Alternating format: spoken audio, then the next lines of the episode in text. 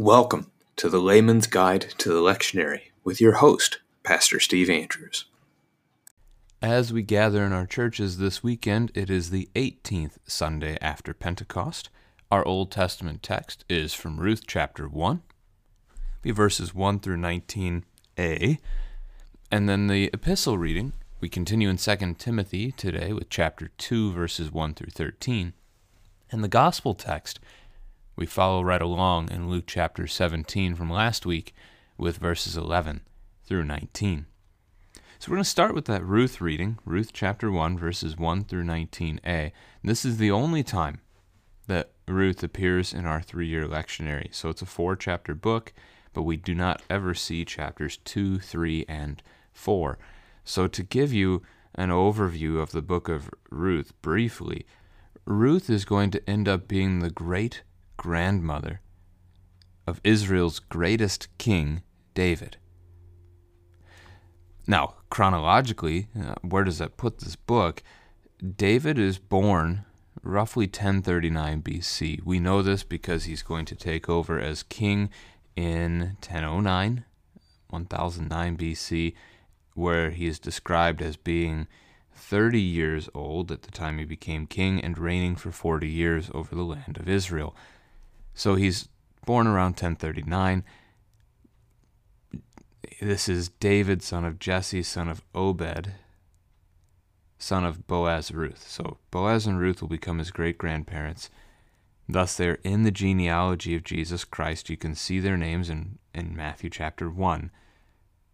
That's significant, as Ruth then is one of only four women to be mentioned in the genealogy, and all of them are outsiders. Well, that's not true. Mary's not. But the first three, I mean, Tamar is brought in to be the husband of the sons, son of Judah, Ur, and then she marries Onan, and the, the whole deceit there, Genesis chapter 38 for that. But then you have Rahab, the prostitute from the book of Joshua, chapters 2 and 6, and then Ruth. These are all in the ancestry of David, and thus, by being in the ancestry of David, are also in the ancestry, the lineage of our Lord and Savior Jesus Christ. And we're going to see the idea here that the Lord is going to work through the brokenness of his people, the disbelief of his people, even still to continue on the family tree that brings us our Savior. Ruth is the only faithful person that we're going to see in Ruth chapter 1 today. The family that she's joined into, married into, they're not faithful. We see very little of anything faithful from them in this text. All right, so with this being again David born around 1039 and this being his great grandparents, we might place this text around 1100 or so.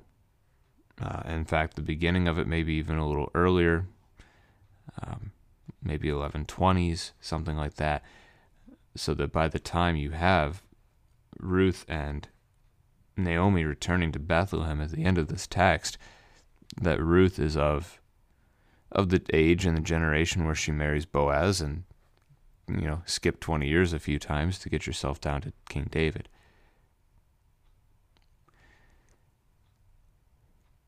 In the days when the judges ruled, there was a famine in the land, and a man of Bethlehem in Judah went to sojourn in the country of Moab, he and his wife and his two sons. The name of the man was Elimelech, and the name of his wife Naomi and the names of his two sons were Mahlon and Chilion. They were Ephrathites from Bethlehem in Judah. They went into the country of Moab and remained there. But Elimelech, the husband of Naomi, died, and she was left with her two sons. These took Moabite wives. The name of the one was Orpah, and the name of the other Ruth. They lived there about ten years, and both Mahlon and Chilion died, so that the woman was left without her two sons and her husband. Our opening line from the time of the Judges is going to bring us from the time where the Israelites, the people of God, enter the promised land in 1406 BC, all the way up until the death of Samson, which is when they anoint Saul king, and that's 1048 BC. Now, again, we're clo- much closer to Saul than we are to entering the promised land. But that's the rough outline of, of our time period here as well. There's a famine in the land of Israel, the promised land, or of Judah. This is something to ponder even from the get go. The promised land. Promised land. It is a place that the Lord has promised to give to his people. It is a place where he has said it would be flowing with milk and honey. A place that he said that he would provide for them, preserve them, as long as they followed him. So, why is there a famine in the promised land? This is happening in one of those seasons, one of those stretches where they did not follow Yahweh. And this was common throughout the book of Judges. The book of Judges presents a cycle that repeats itself 12 times over, where you've got a judge coming to deliver the people. But the cycle starts with sin. It starts with the people rejecting the Lord, turning against him, rebelling against him. And so the Lord then delivers them over to the hands of their enemies. He allows them, because of their sin, to be oppressed, to be judged. And in time, sometimes it took many years of oppression, they would finally cry out to the Lord. They would repent of their wickedness, seeking His help. And when they did, He would send them a deliverer. Uh, the book, of course, calls them judges. So, not like the man who sits with a gavel in his hand on a bench, but a military hero who would deliver, redeem, restore. And then, after they're restored, they'd have a period of peace during which they would once again sin and rebel against the Lord, and that cycle would just repeat itself. This is what the disciples and the crowds in the New Testament were expecting Jesus to do. They were expecting the Savior, the Messiah, to be a judge, a military hero, to rescue them from Rome's oppression and set them up as a kingdom with peace again in this world.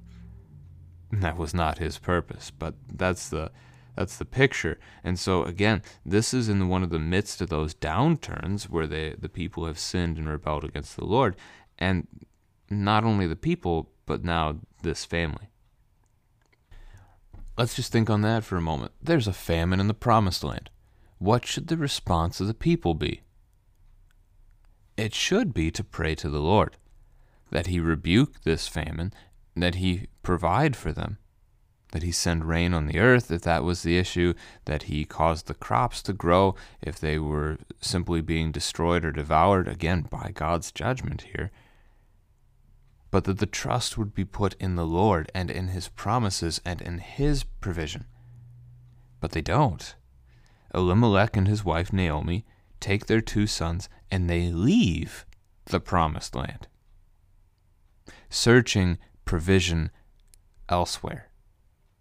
They're already chasing after an idol. They're already chasing after a false god. And so they sojourn, they leave, going to the country of Moab. They're not the first ones in the Old Testament to do this. Abraham did this back in the book of Genesis, where because of a famine in his territory, things were not going well. He would eventually make his way down to the land of Egypt, which you can find that account in Genesis chapter 12, and there again showing that unfaithfulness, Abraham passes off his wife as being his sister so that he won't get killed because of her beauty, not trusting in the promise that the Lord has given that he's still going to have a son. God's promised it. If he's killed, he can't have a son. Anyway, that's Genesis 12. So it is with Elimelech and Naomi here. They take their family, they move to a different place. Now, Moab is from Bethlehem, you would travel east, you would cross the Jordan River, and then you would turn south. Um, it's on the eastern side of the Salt Sea. Probably about a 50 mile journey. It's hard to say precisely because we're not told where in the land of Moab it was that they moved to. So, Moab being a country not as big as Israel, not as large as the Promised Land, certainly, but still, there's you know, enough wiggle room in there for, for distance calculation. Elimelech's name means my God is king. His wife, Naomi, her name means pleasant, and you actually see that reversed later in the book as she will tell people not to call her Naomi, but Mara, which is bitter because the Lord has judged her, treated her so. She's not seeing anything pleasant about her life with the way these things play out. The sons' names, intriguing. Mahlon means sickly, and Chilion means coming to an end.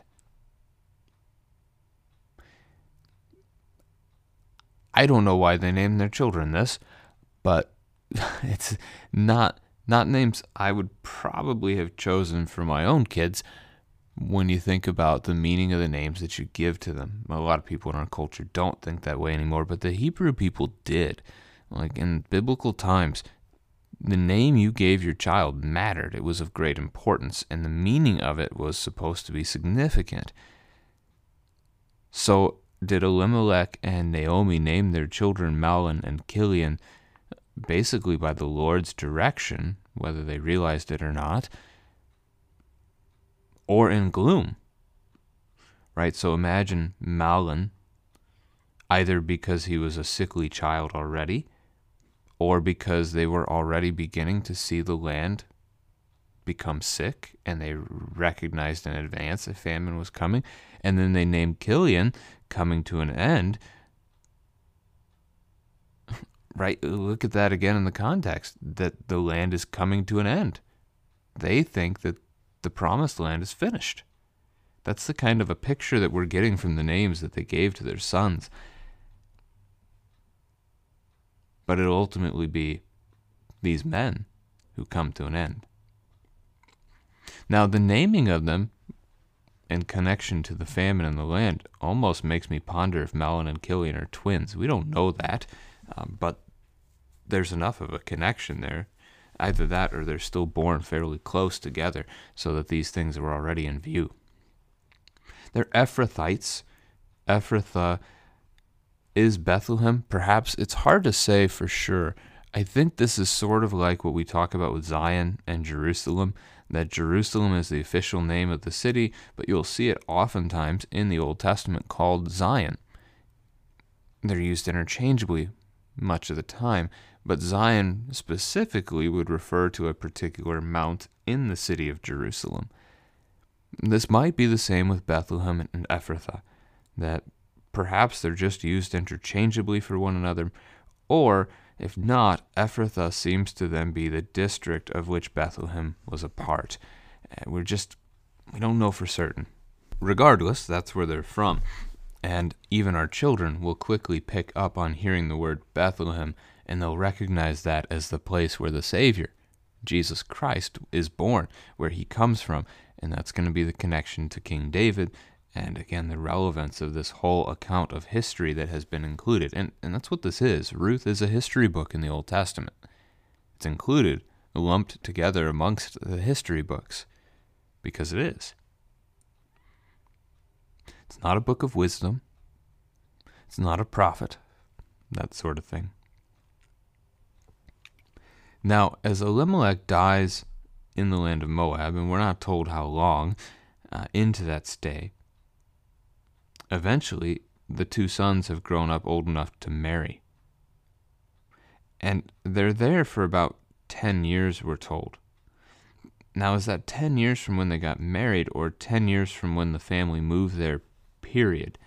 If it's 10 years from when they moved there, period, then naming Mahlon and Chilion the way they did in connection to the famine seems odd because the famine would not have lasted for that long. That would mean the boys were already teenagers at least by the time that they moved to Moab. So it could, grammatically, this could go either way. But regardless, the boys got married, and then in their time there, they died. And they both died without having sons. So we're not told in the text who married who here in chapter 1, but we do learn it right at the end in chapter 4, verse 10, that Ruth specifically was the wife to Mahlon, which means Orpah was wife to Chilion. They don't have sons. Now, the names of Orpah and Ruth, since I'm doing the names of all these people, uh, they're harder to know for sure because they're Moabite women. Orpah is quite debated in the Christian community on its meaning. Most people, I think, seem to be leaning towards the idea that it comes from the word means neck. So the idea that she might be stiff necked uh, and thus returned to her, her people rather than doing what Ruth did and, and clinging to Naomi. Uh, I don't know, again, about that so much, but that's what's out there. And then Ruth, Ruth is connected oftentimes to a Hebrew word that means friend and she will show herself really truly to be much more than a friend in this text, but we'll get to that. Now, it's worth stating again as we I talk about how the family here has not been faithful. Intermarriage is forbidden. Deuteronomy chapter 7 verses 3 and 4 to marry someone outside of your nation. For an Israelite, a person of God, to marry someone from another nation was forbidden. And it says it very specifically why in those two verses, where the Lord reveals to us that the concern, the reason not to marry from another people group, is that He knows we would be tempted, we would be enticed to end up worshiping their false gods instead of trusting in Him. That we would be misled, we would be led astray. And that's a problem that you can easily see happen throughout the Old Testament, including to arguably one of the best kings Israel had, David's son, Solomon. His wives, all 1,000 of them, certainly led him astray, as he married many foreign women. So Mahlon, Chilion die again, not bearing sons. So all that we have left is Naomi and her two daughters in law. Orpah and Ruth. They've lost everything. She can't provide for them. So, what are they going to do? Well, that brings us to paragraph number two, starting at verse 6. Then she arose with her daughters in law to return from the country of Moab, for she had heard in the fields of Moab that Yahweh had visited his people and given them food. So she set out from the place where she was with her two daughters in law, and they went on the way to return to the land of Judah. But Naomi said to her two daughters in law, Go, return each of you to her mother's house. May Yahweh deal kindly with you as you have dealt with the dead and with me. Yahweh grant that you may find rest each of you in the house of her husband. Then she kissed them, and they lifted up their voices and wept. And they said to her, No, we will return with you to your people. But Naomi said, Turn back, my daughters, why will you go with me? Have I yet sons in my womb that they may become your husbands? Turn back, my daughters, go your way, for I am too old to have a husband. If I should say I have hope, even if I should have a husband this night and should bear sons, would you therefore wait till they were grown? Would you therefore refrain from marrying?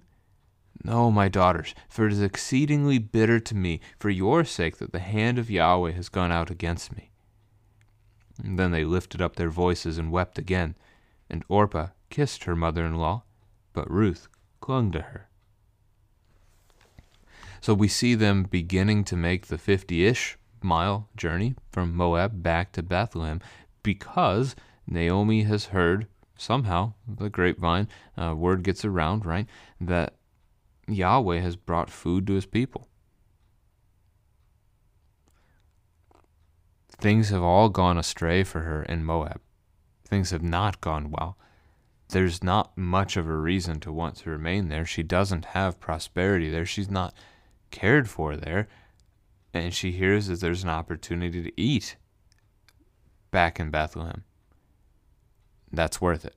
that's worth the trip. So she's returning for the food, hoping to be provided for. And as she begins this journey, the daughters in law travel with her. But she tries to send them away, and that's what most of the paragraph is about. Verse 8, it's interesting that she sends them to their mother's house.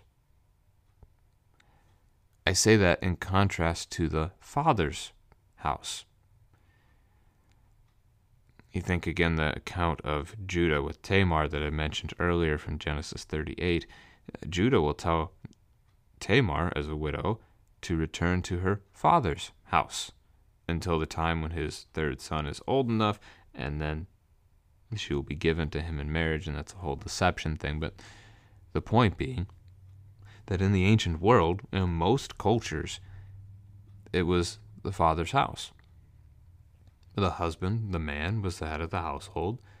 And if you were a, a widow or divorced, very separate categories, but similar outcomes in regards to what happens next. You, your choices are fairly limited. You didn't have land of which to work for yourself.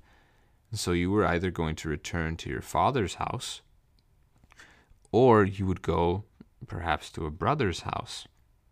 Those are the good options. There are very much so unseemly options of resorting to things like prostitution or homelessness in order to try to, well, just where do you go? And that seems to be the lot that Naomi faced was the idea of, at this point, as she speaks in the paragraph, because of her age, and just being a homeless widow. She can't provide for these, these two young ladies, um, at least not for the long term. She would fall into poverty and despair. So again, it, it's interesting she says mother's house instead. This could simply be a, a, note of the relationship she has with these two girls. Uh, she may well know their their fathers have both passed, and so she sends them to mother's home. Otherwise, I don't really know what to make of it, but it's just worth pointing out. Verse 8b is the well, and and through verse nine is like the only faithful thing we see from from this family of Elimelech with Naomi here. She kindly blesses them. She acknowledges what they have done, how they have been kind to her, and she prays, she blesses them that Yahweh would deal with them kindly in just the same way that they have been dealing with her for however many years it's been. Tenish.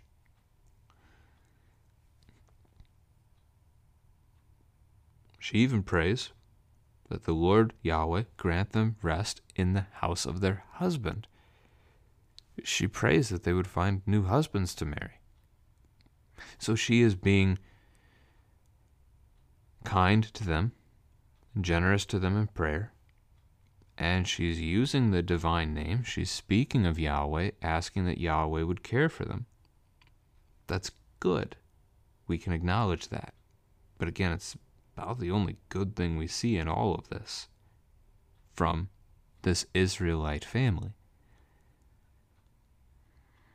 The ladies together, they weep, they're saddened, they don't want to go home they want to go with Naomi. They view her as home. But she insists, she pushes, and her reasoning is simple, it's sound. Uh, she cannot provide for them. And in this case, uh, the best way to provide for them is for them to get married. She can't do that for them. She doesn't have sons for them to marry. And she'll argue, even if she were to find a man who were willing to take her in, and she were to have a son that very night, right? Still take nine months for the son to be born or sons, you know, God give her twins. Uh, even then, would they wait all the years it would take for those sons to grow up to then marry the sons? Doesn't make sense. Naomi's using very much a very logical approach here to send them home. Look, go back to Moab, live life, get married, have children. That's Genesis 1 be fruitful, multiply. She then declares in verse 13b that it is exceedingly bitter to me for your sake that the hand of Yahweh has gone out against me. In my notes here, I just wrote, Is she right? We know that all things good come from the Lord. Judgment also comes from the Lord. And as Job famously tells his wife in the opening of his book, in Job chapter 2, verse 10, after his wife has told him, Curse God and die, he says, Shall we receive good from God? Shall we not receive evil? The Lord brings both blessing and curses. The Lord brings both mercy and judgment. And so it's probably good, actually, here that Naomi is recognizing that this is the hand of Yahweh against her, against her family for their faithlessness. I don't know if I would go as far as to say that this is necessarily repentance on Naomi's part. Now, repentance in its most literal meaning means to turn back. In that sense, yeah, she has repented. She's turned back from Moab and she's heading to Bethlehem again. She's returning to the promised land. But is this a a repentance, as we would describe it, where one confesses our sin, acknowledges our sin before the Lord, seeking His forgiveness. I don't know that we're seeing that as we would describe it from Naomi. Anyway, verse 14 Orpah leaves. She kisses her mother in law goodbye and she goes home. But Ruth clung to her. That cling word, clung, there is the same used in Genesis chapter 2, verse 24, which is sometimes called the marriage verse. For this reason, a man will leave his father and mother and be united to his wife, and the two shall become one flesh. It's the way that we're probably most familiar with it these days. That idea of being united. Cling, I think the King James might say cleave to his wife. It's the Hebrew word devak, which means to stick or to cling to. That's the word used here. That Ruth clung to her. Devak, she stuck to her as a husband and wife stick together. Um, she has decided to remain. If we thought Naomi was trending in the right direction, the next paragraph's going to undo that. And she said, See, your sister in law has gone back to her people and to her gods. Return after your sister in law. But Ruth said, Do not urge me to leave you or to return from following you. For where you go, I will go, and where you lodge, I will lodge. Your people shall be my people, and your God my God. Where you die, I will die, and there I will be buried. May Yahweh do so to me, and more also, if anything but death parts me from you. And when Naomi saw that she was determined to go with her, she said no more. So the two of them went on until they came to Bethlehem. Verse 15 is tragic. I don't know, maybe the most tragic of this whole chapter of this whole family affair, that she has sent Orpah home and she acknowledges in the sending that it's not just that Orpah went home. It's not just that she's going to look for a husband. It's not just that she's in Moab. She has returned to her gods. Naomi is acknowledging that she has sent Orpah to hell She's returned her to paganism. She's returned her to a life that leads only to death. This is, again, tragic. And now she says, Return after your sister in law. She tells Ruth to do the same. Go back to your gods.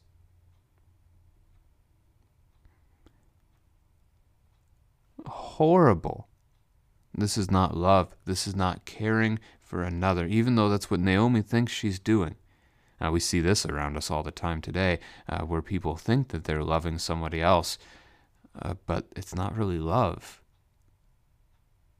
It's just allowing someone to be destroyed by their own sinful desires, their own idolatries. And that's what she's wishing on her daughters in law. This is, this is not good. Now, what Ruth responds Ruth asks her to stop. Basically, do not urge me to leave you. But starting in the middle there of verse 16, for where you go, strip that out of its context. And I don't mean actually do it, but read it without the context of the book of Ruth around it. And that would seem like actually quite a strong wedding vow. And I think it probably has been used that way before, which is odd though when you put it back into its context and recognize that it's a daughter in law speaking to her mother in law. It's not a husband and wife saying this to each other, but you can see how this would fit a marriage vow so very well. Where you go, I will go. Right?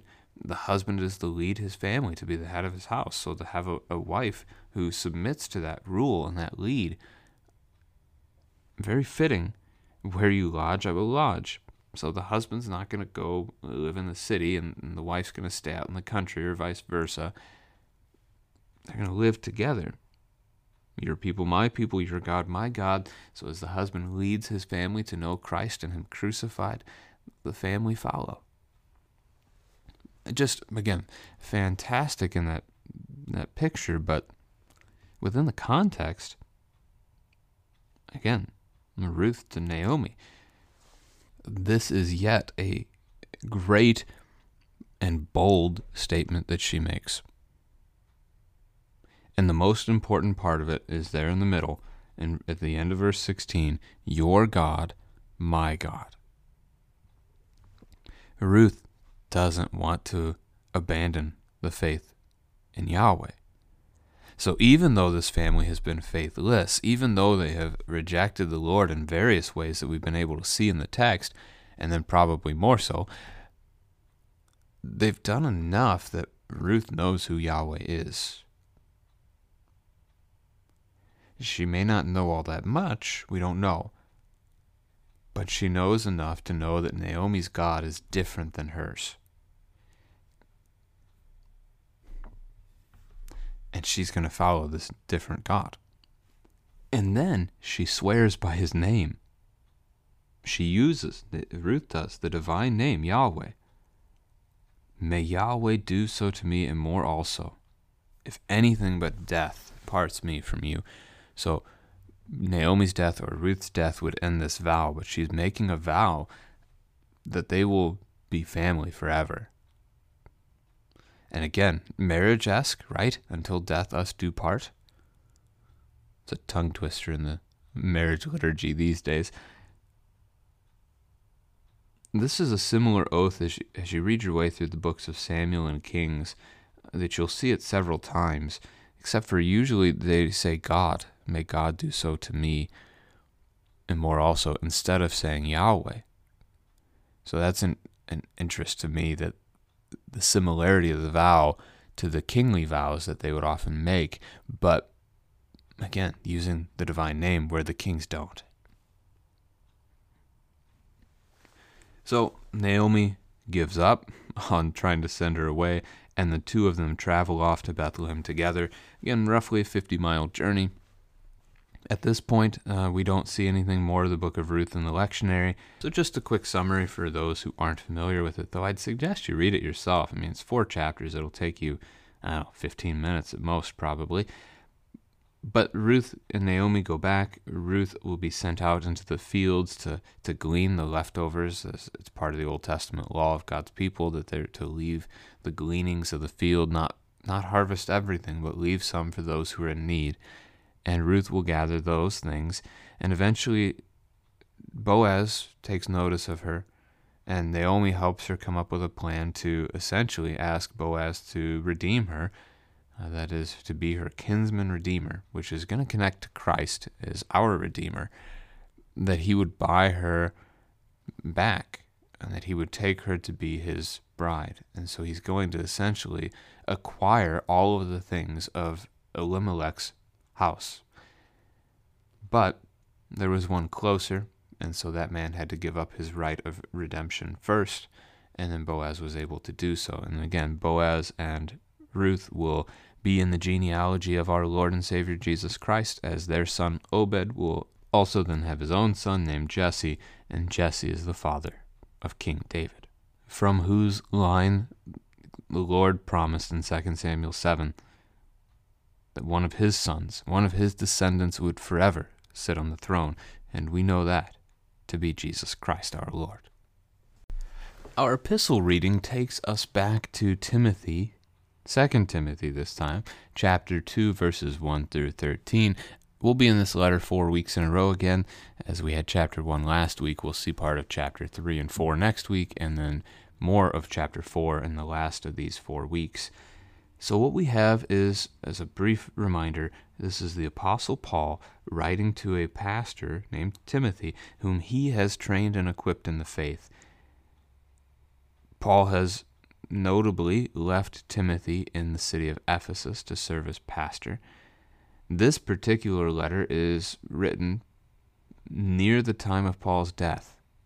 So we're going to place it 67 or 68 AD. Uh, we know him to have been executed by the Roman Emperor Nero by beheading, and he's going to mention, even in our text today, that idea that he is already in chains. So he's already imprisoned in Rome. It's in chapter 4 that he'll give us the idea again that he has been brought before the Roman emperor and he's had to make a defense. Chapter 4 talks about the defense that he had to make just in passing, but it's enough of the details inside the letter then to give us the context to know that this is his basically his farewell to Timothy. So, what we see then, uh, let's dig in with chapter 2, verse 1. You then, my child, be strengthened by the grace that is in Christ Jesus, and what you have heard from me in the presence of many witnesses, entrust to faithful men, who will be able to teach others also. Share in suffering as a good soldier of Christ Jesus. No soldier gets entangled in civilian pursuits since his aim is to please the one who enlisted him. An athlete is not crowned unless he competes according to the rules. It is the hard working farmer who ought to have the first share of the crops. Think over what I say, for the Lord will give you understanding in everything.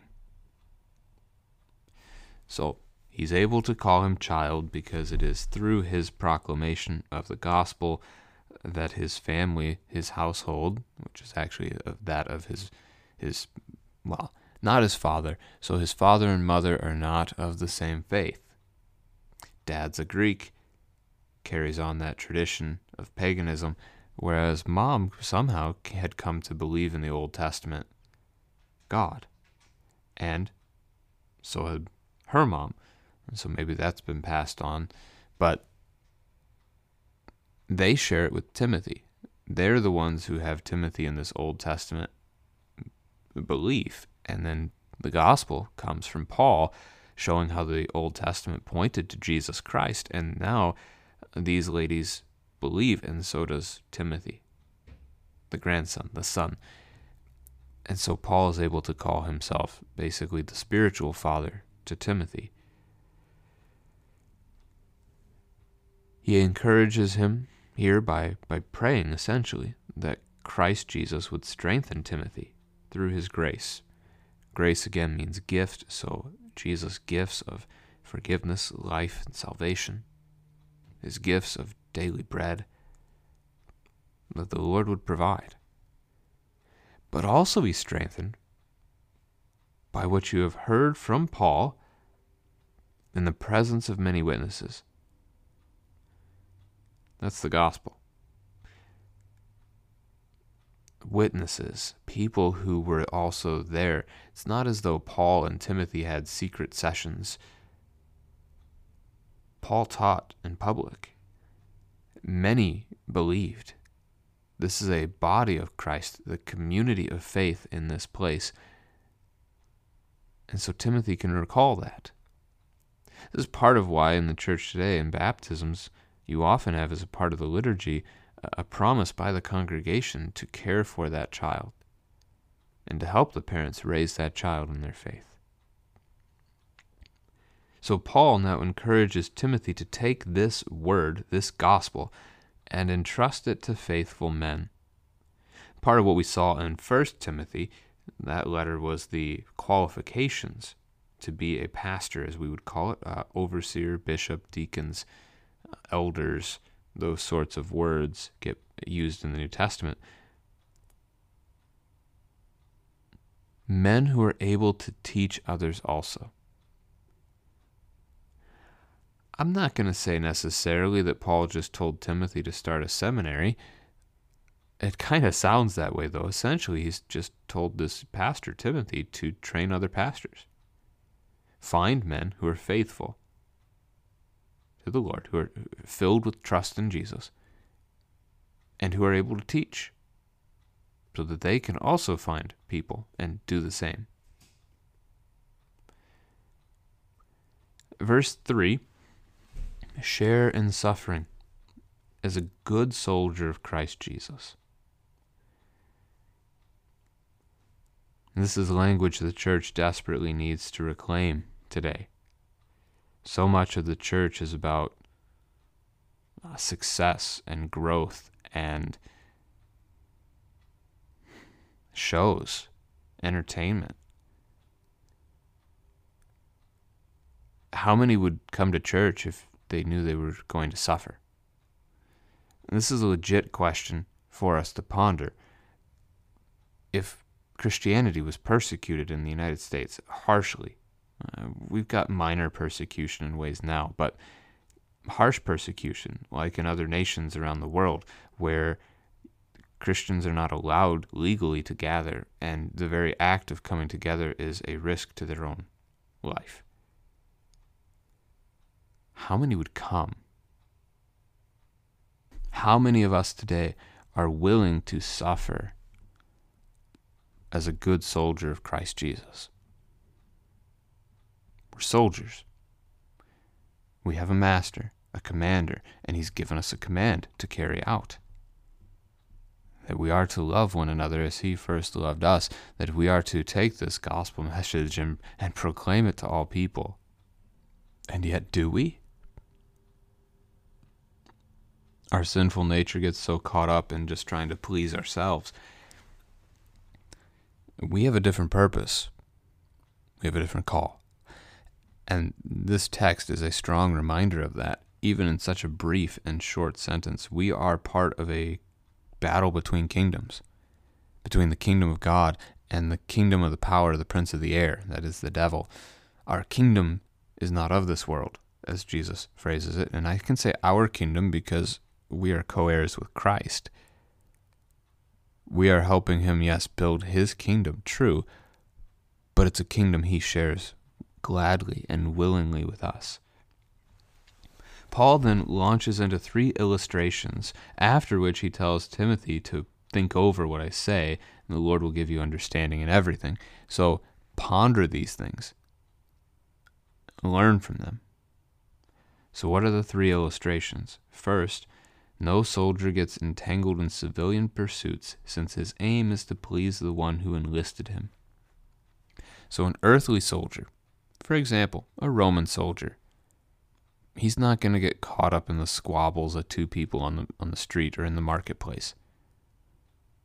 He has a task, a mission that has been given to him from above in his army, his commander, his general, whatever it might be, and he is to follow that. His goal is to please his commander so that he earns his commander's favor, gets promoted, so forth.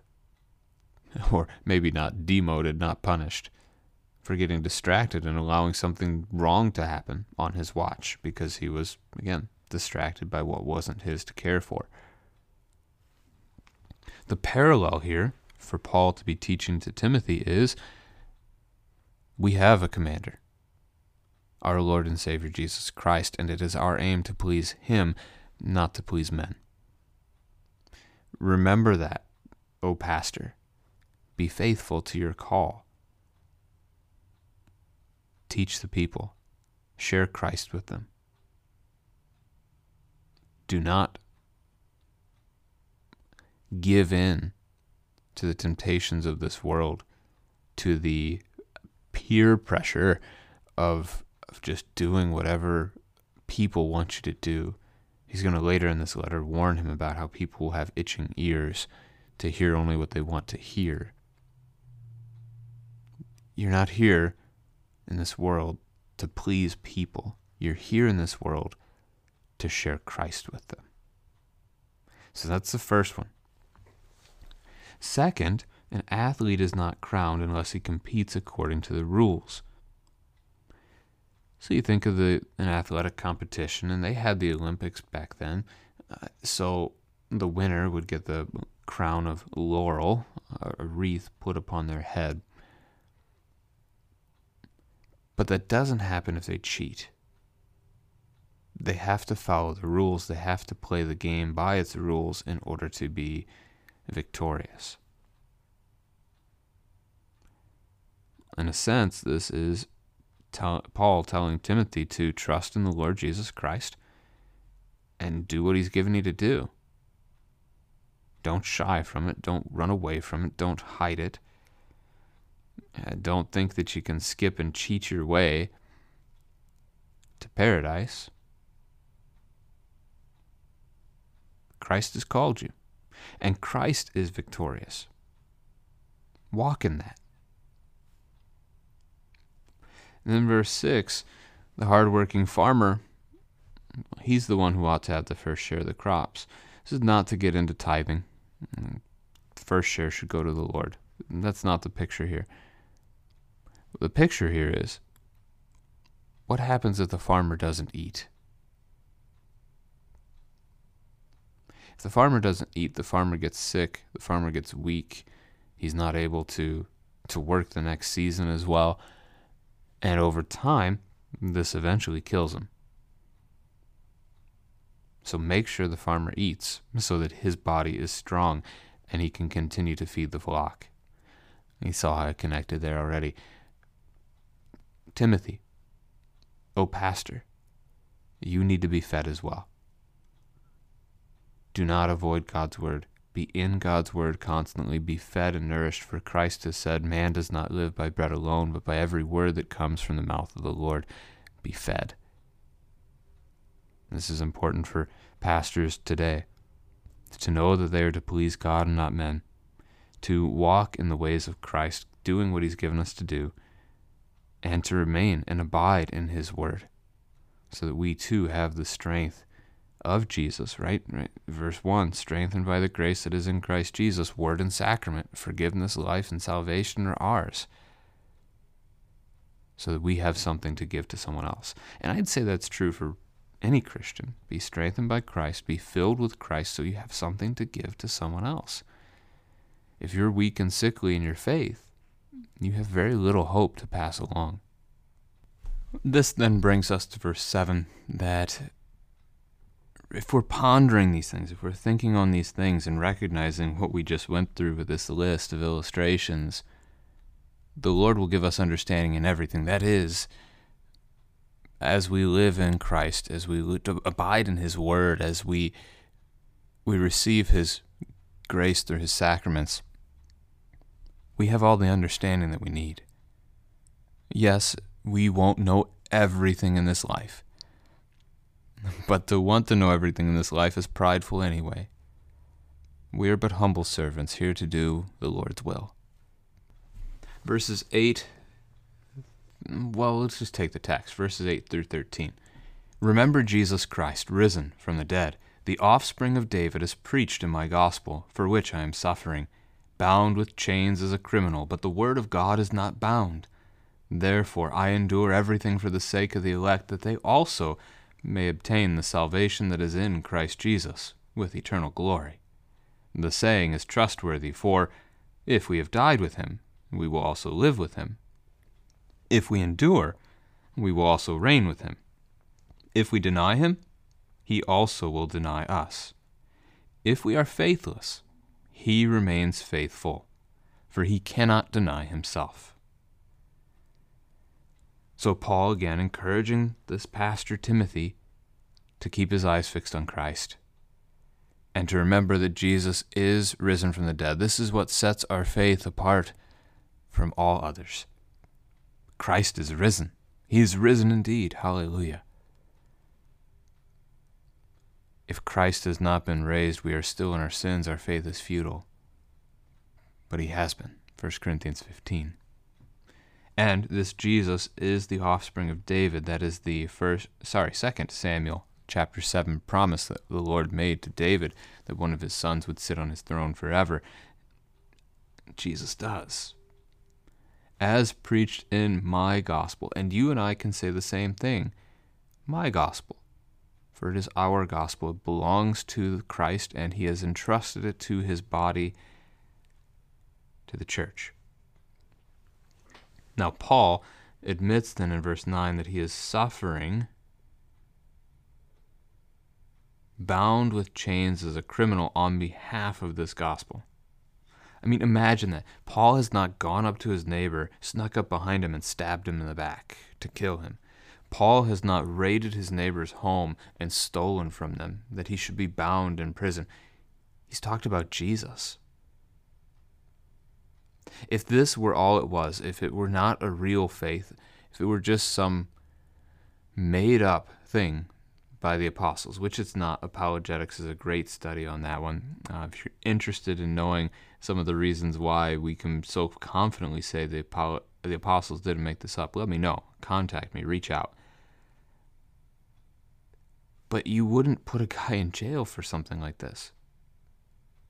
You just let you let him go like he's a kook. No, this is war with the devil. The devil opposes Christ, and the devil poisons the world to continue to oppose Christ and to fight against all that is good. And our own sinful nature doesn't exactly help in the matter, does it?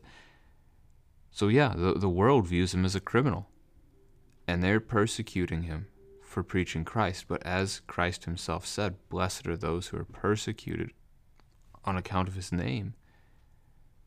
Blessed for they are his.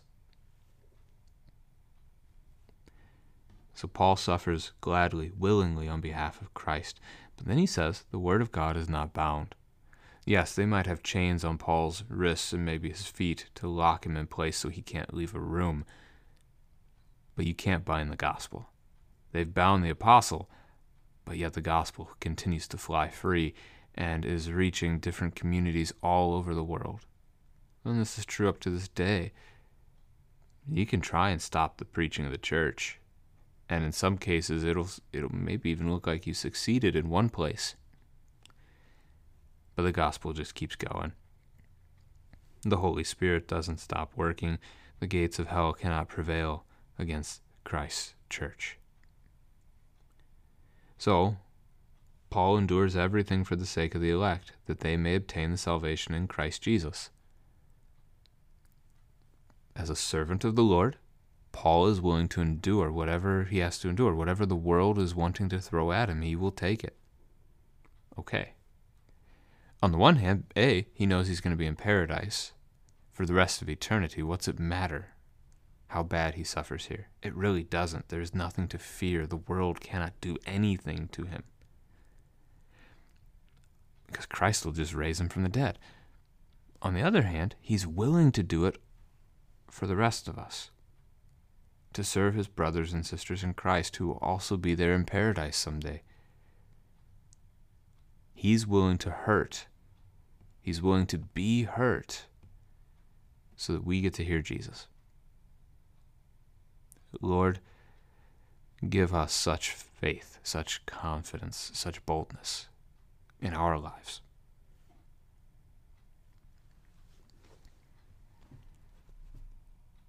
They're exchanging that chains with eternal glory. There's definitely a contrast to that. Instead of being locked away in a prison to rot, being lifted up, exalted on high. The saying is trustworthy.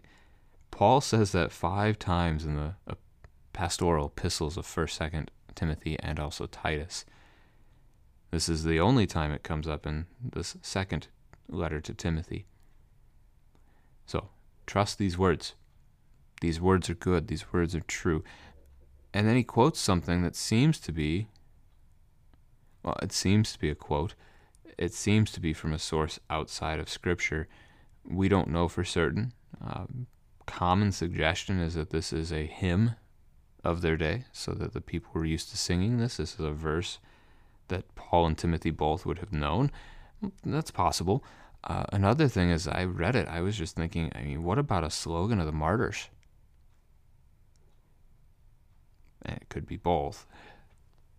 There are some fantastic hymn verses that we might have on our lips in the moments where we're persecuted or even killed. Four conditional phrases. If we have died with him, we will also live with him. This is a reference to dying with Christ in our baptisms, as Paul talks about in Romans chapter 6, as we are then given new life through water and the word. However, you can also make the leap here then to physical death, that as I die, Christ will raise this body and I'll live with him forevermore. So there's a maybe a twofold thing at play in this. Verse 12, if we endure, we will also reign with him. So as we, we fight the daily battles, we run the race, as we hang in there, we get to reign with Jesus in paradise, seated together with him in the heavenly court, in his house. There's something to be said for that. I do like the the wordplay here. I think you can do with the first half of this quote. Death turns into life suffering turns into glory. How fantastic is that? It doesn't keep going, though. It actually turns around. Uh, life turns to death in the next phrase. If we deny him, he will also deny us. This is Matthew 10, verse 33, what Jesus warns the disciples of that if we deny him before men, he will also deny us before the Father. So as you stand in the face of persecution, as people mock you for your faith, as they beat you or imprison you, and they tell you you can get out of it if you just reject Jesus. Just denounce him. What's the big deal? None of it matters anyway. It matters. A lot.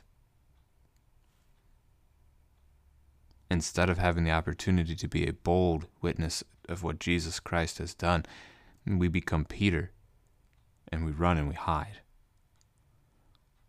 Now, Peter could be forgiven for this, right? three times before the rooster crows, and yet Christ forgives him, reinstates him, invites him to be a leader in his church, an apostle. And so there is forgiveness, but the opportunity to preach Christ, the opportunity to share the hope that is in us is lost, and our neighbor is hurt by that. And by our neighbor, I mean, yes, the one persecuting you the accounts of the martyrs, the moments of their death, I won't say there are always conversions, but there were sometimes. In those moments, to witness the faith of a man being tortured to death, and how he clings to that faith, and how he cries out for Christ, and how he declares his faith, how he even sings. It's hard to imagine being burned alive and yet singing a hymn. There are some who bore witness to these things, and they are in paradise waiting to meet us because they saw. And the Lord worked through that proclamation of the gospel, hope that was in those men and women.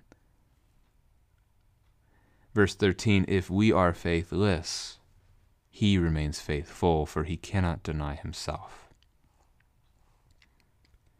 There are times where we are faithless, where we don't cling to the Lord, where we don't do what He has given us to do, where we don't trust in Him above all things. And yet, even in those moments, He is faithful. Why? Why is He always faithful? He can't deny Himself. It's who He is. It's in His very character and nature to be faithful, to honor His word. And He's made promises to us that all who believe in Jesus Christ are forgiven, that they will be raised from the dead, that He has prepared a place for us, that we will be with Him there, even where He is. And so, Timothy, pastor, brother, my child, confidently endure all the trials that you face in this world. And while this may be Paul's farewell well letter in this time, he trusts that they will see each other again as they stand before their Savior face to face. Limited time today for the gospel text, but it is Luke chapter 17, verses 11 through 19. This is actually the familiar text of Thanksgiving Day. If you go to worship on Thanksgiving Day in your church, this will be the gospel reading, year A, year B, or year C, because it is an example of a man in Scripture giving thanks. Could have probably found another one too, but this is the appointed gospel for that day, so it's familiar, I think, to most people for that reason. Let's go ahead and read it. It's a short text, just one paragraph. On the way to Jerusalem, he was passing along between Samaria and Galilee. And as he entered a village, he was met by ten lepers who stood at a distance and lifted up their voices, saying, Jesus, Master, have mercy on us. When he saw them, he said to them, Go and show yourselves to the priests. And as they went, they were cleansed. Then one of them, when he saw that he was healed, turned back, praising God with a loud voice. And he fell on his feet at Jesus' feet, giving him thanks. Now he was a Samaritan. Then Jesus answered, Were not ten cleansed? Where are the nine? Was no one found to return and give praise to God except this foreigner? And he said to him, Rise and go your way, your faith has made you well. So Jesus continues the journey down to Jerusalem. He has set his face toward Jerusalem back in chapter 9, verse 53. And as he does, he has to go from Galilee through Samaria. We would expect in English, probably the way we're used to reading, for those two words there to be flip flopped. Uh, doesn't make a difference here. He's moving from, from one region to another, so he has to travel. Starting in the north in Galilee, he has to go south through Samaria, and then he has to go south into Judea, and eventually finally to Jerusalem. And along the way, we're not told what village, but he enters a village, and there are ten lepers. They stand at a distance. They're not even supposed to be in the village. The, the grammar here almost makes it sound as though they are. Maybe they're not. Maybe they're standing outside of it and he's just inside of it. A leper was somebody who had the skin disease of leprosy. Leprosy is uh, basically a dying, a decaying of the flesh and so your your skin begins to die. It turns white, uh, begins to fall off. And I'm not just talking about like dandruff or you know dry skin, but a, serious condition that takes over entire chunks, if not more, of your body. This can be fatal, and again highly contagious. So leprosy was a specific disease singled out in the Old Testament that if you had it, you were kicked out of the community. You were removed, cut off, and you lived in what they would call leper colonies outside of the, the city itself. Now, you can go to Leviticus chapter 14 and read about the process for the cleansing of a leper. I think that's relevant to our context today. Let me just summarize it briefly. When a leper believed himself to be healed, so leprosy's gone, that didn't always happen. Some guys would get better, some would die.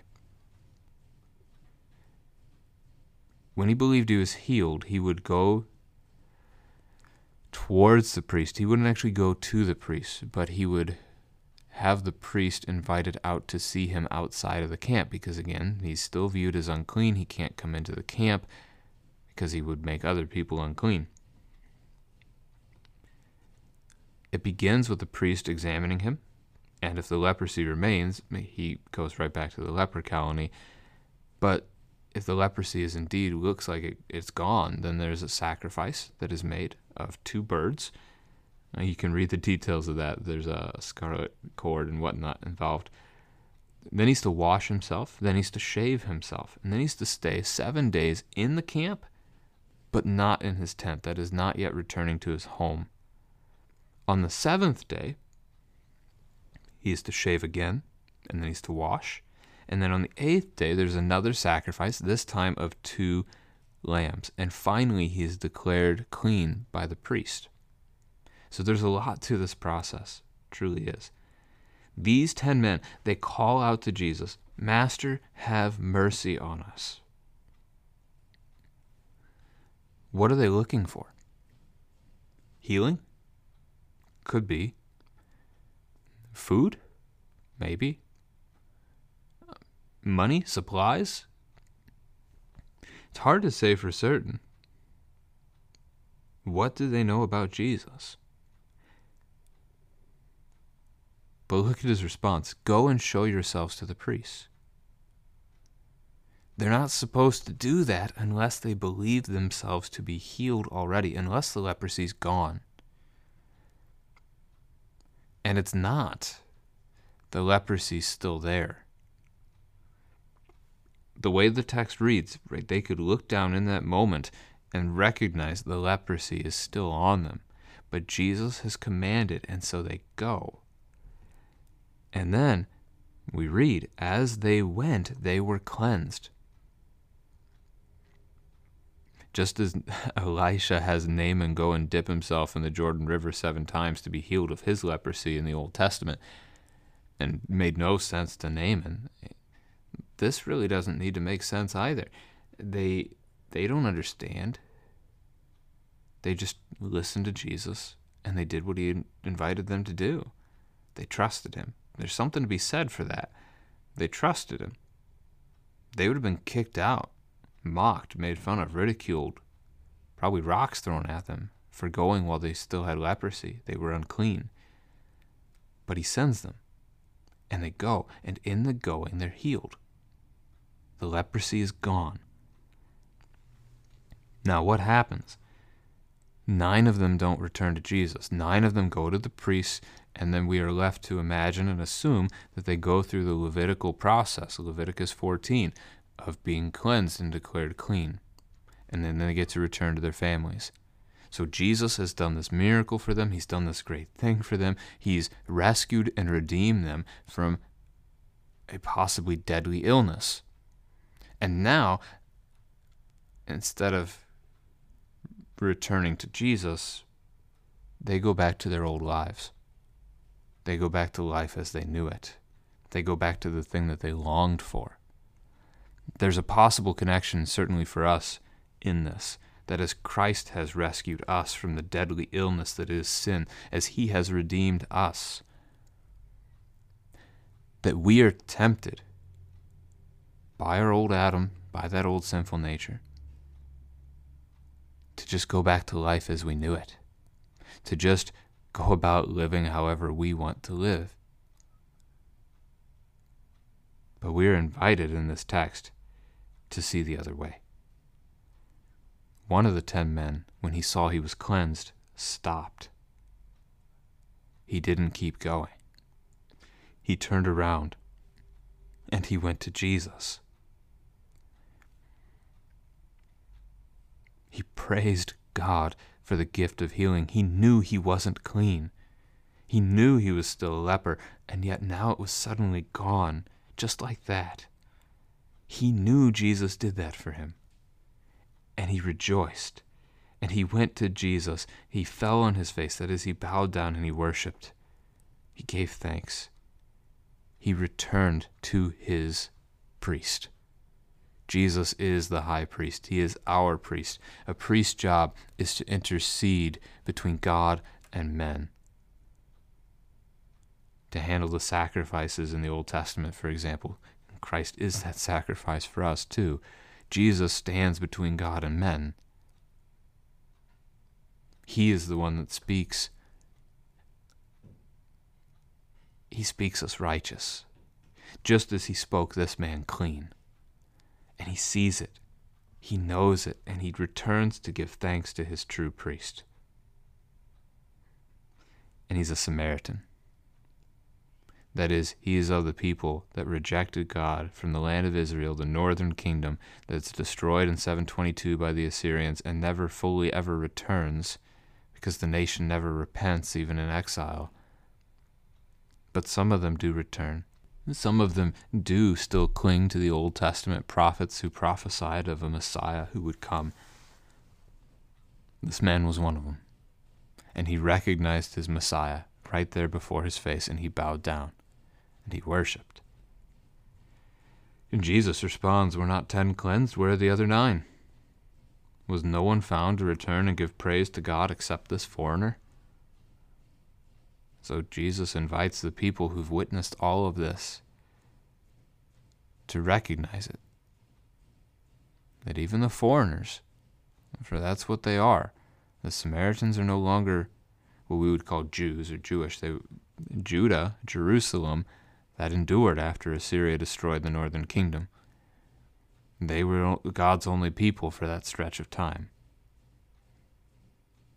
The Jews and Samaritans being the two capital cities, uh, so Jerusalem, capital of Judah, they're known as Jews, and Samaria, capital of the northern kingdom of Israel, they're known as Samaritans. They were at war with each other for centuries. They hated each other, and that hatred spills over and continues. And yet Jesus points it out. Here's a foreigner, and yet he can recognize the things of God. What about the rest of you? What about the Jews? Where'd they go?